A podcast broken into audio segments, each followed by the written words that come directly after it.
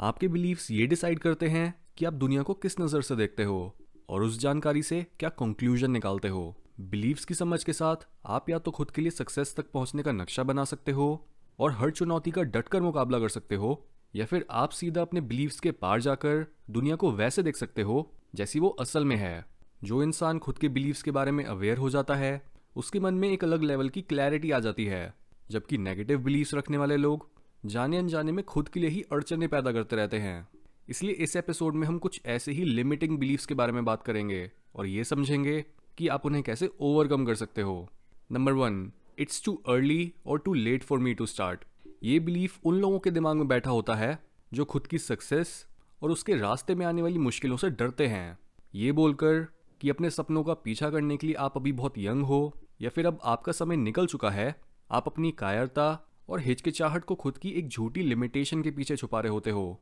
लेकिन दुनिया ना तो आपके डरों की परवाह करती है और ना ही आपके एक्सक्यूजेस की। अगर आप अभी बहुत यंग हो और कोई बिज़नेस चालू करना चाहते हो तो लीगल रिक्वायरमेंट्स पूरी करने के लिए अपने पेरेंट्स की हेल्प लो, या फिर अपने से किसी बड़े उम्र के इंसान के साथ दोस्ती करो, जो आपको इस काम में मदद कर सके। इवन अगर आप अपने थर्टीज फोर्टीज या फिफ्टीज में हो, तब भी अपनी ज़िंदगी को पटरी पर लाना पॉसिबल है। जेके रोलिंग ने हैरी पॉटर सीरीज़ 32 ईयर्स की उम्र में लिखी थी। के एफ़ सी स्टार्ट करने वाले कर्नल सैंडर्स ने भी ये ब्रांड 65 ईयर्स की उम्र में बनाई थी। इस्कॉन के फाउंडर स्वामी प्रभुपादा ने ये मूवमेंट 69 ईयर्स में शुरू करी थी। यहाँ तक कि जॉर्जियो अरमानी ने भी अपनी कंपनी तब शुरू करी थी, जब वो 41 ईयर्स के थे। हिस्ट्री उन लोगों के एग्ज़ाम्पल से भरी हुई है, जिन्होंने अपनी लाइफ में बहुत जल्दी या फिर बहुत लेट शुरू करा था। ऐसे में आपका ये बिलीफ कि आप अपनी एज की वजह से कुछ नहीं कर सकते? ये बस आपके मन में बैठा एक ख्याल है, ना कि reality number two I am not good enough ये बिलीफ यूजुअली एक इंसान के बचपन में शुरू होता है और उसे बड़ा होने पर भी ऐसा फील कराता है कि चाहे वो जो भी काम करे, वो उसे खराब ही करेगा। उसकी सारी अचीवमेंट्स झूठी हैं और वो गुड इनफ नहीं है। साइकोलॉजी में इस फीलिंग को इम्पोस्टर सिंड्रोम बोला जाता है।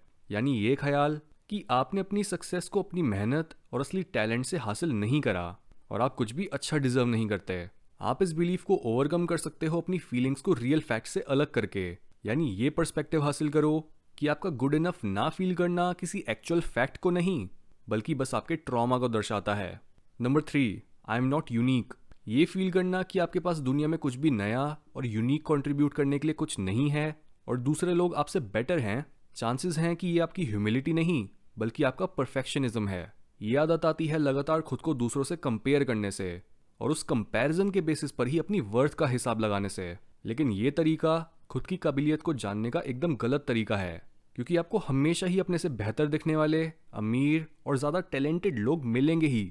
हाउएवर इसका मतलब ये बिल्कुल नहीं है कि आप में कुछ यूनिक नहीं है, क्योंकि दुनिया में आप सिर्फ़ आप ही हो, और आपका गोल दूसरों को हराना या फिर उनसे बेहतर बनना नहीं, बल्कि खुद का बेस्ट वर्जन बनना होना चाहिए। Number four life is hard इस बात में काफ़ी सच्चाई भी है कि लाइफ मुश्किलों और दर्द से भरी है। लेकिन एट द सेम टाइम ये भी सच है कि लाइफ कई बार बहुत मज़ेदार और खुशहाल भी बन जाती है। हर इंसान की लाइफ खुशी और गम के बीच में झूली होती है, पर ये बैलेंस उन लोगों को नहीं दिखता जो एक सर्टन बिलीफ के साथ चिपके पड़े होते हैं। जैसे ये सोचना कि ज़िंदगी जीना ही टॉर्चर है और आपको मरते दम तक दुख ही झेलना पड़ेगा। ऐसे बिलीफ को ओवरकम करने के लिए आपको ये नोटिस करना होगा कि वो आप ही हो जो अपनी लाइफ को हार्ड और टॉर्चरस बना रहा है।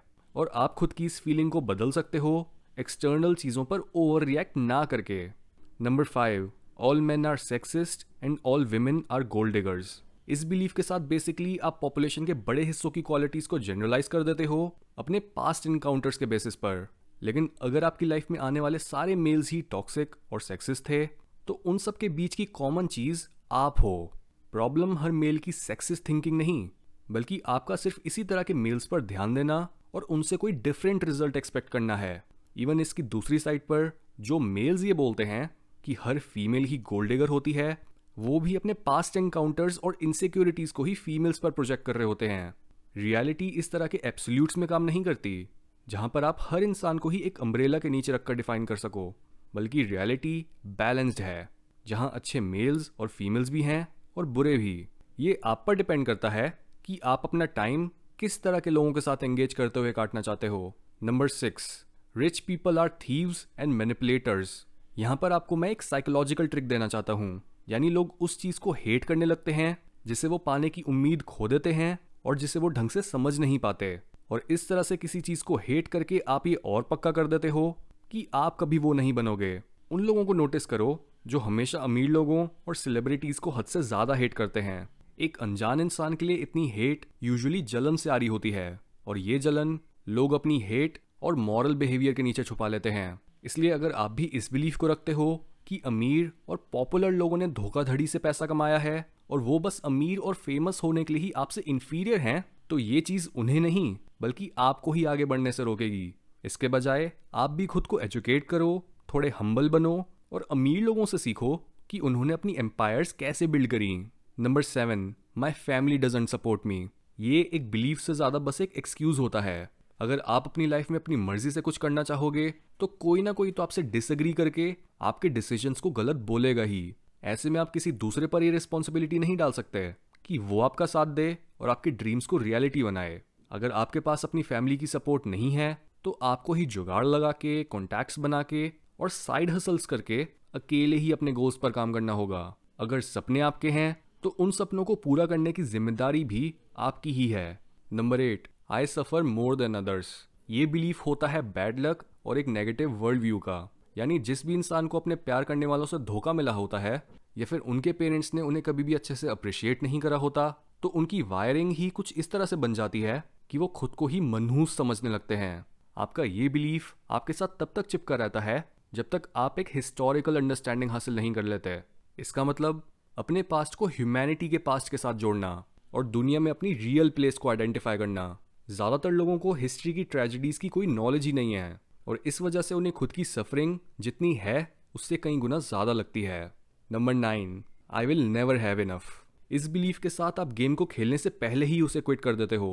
आप अपॉर्चुनिटीज़ के दरवाजे पर ताला लगा देते हो और बोलते हो कि आपको तो पहले ही पता था कि आपके नसीब में सक्सेस और अच्छी चीज़ें नहीं लिखी।